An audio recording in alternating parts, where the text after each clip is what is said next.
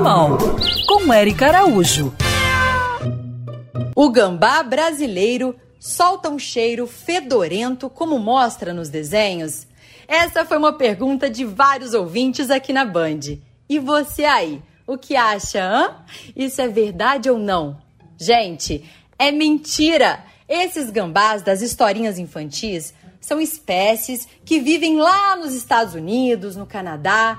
Os nossos gambazinhos aqui podem até eliminar um cheirinho, mas você não vai nem perceber. Aliás, acho que o cheiro do nosso sovaco vencido é capaz de incomodar muito mais o pobre gambazinho.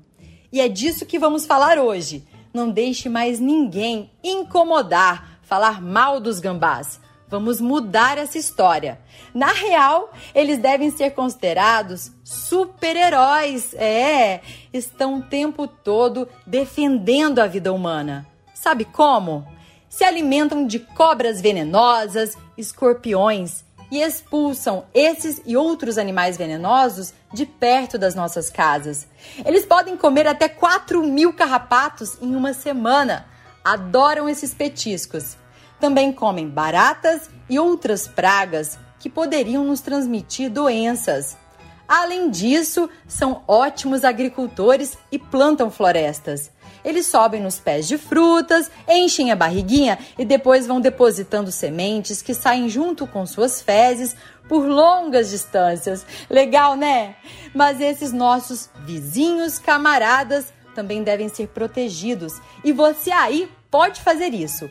Fiscalize na sua rua, no seu condomínio, se estão colocando produtos tóxicos, venenos nas áreas verdes e denuncie qualquer situação de maus tratos que coloque em risco a vida desses animais silvestres que são protegidos por lei. É só procurar a Secretaria de Meio Ambiente da sua cidade ou outro órgão competente. Para saber mais informações, siga nas redes sociais o projeto Marsupiais e agora leve essa informação adiante, compartilhando o nosso podcast. Siga essas pegadas. Um beijo e te vejo lá no Instagram, Érica Bichos. Quer ouvir essa coluna novamente? É só procurar nas plataformas de streaming de áudio. Conheça mais dos podcasts da Band News FM Rio.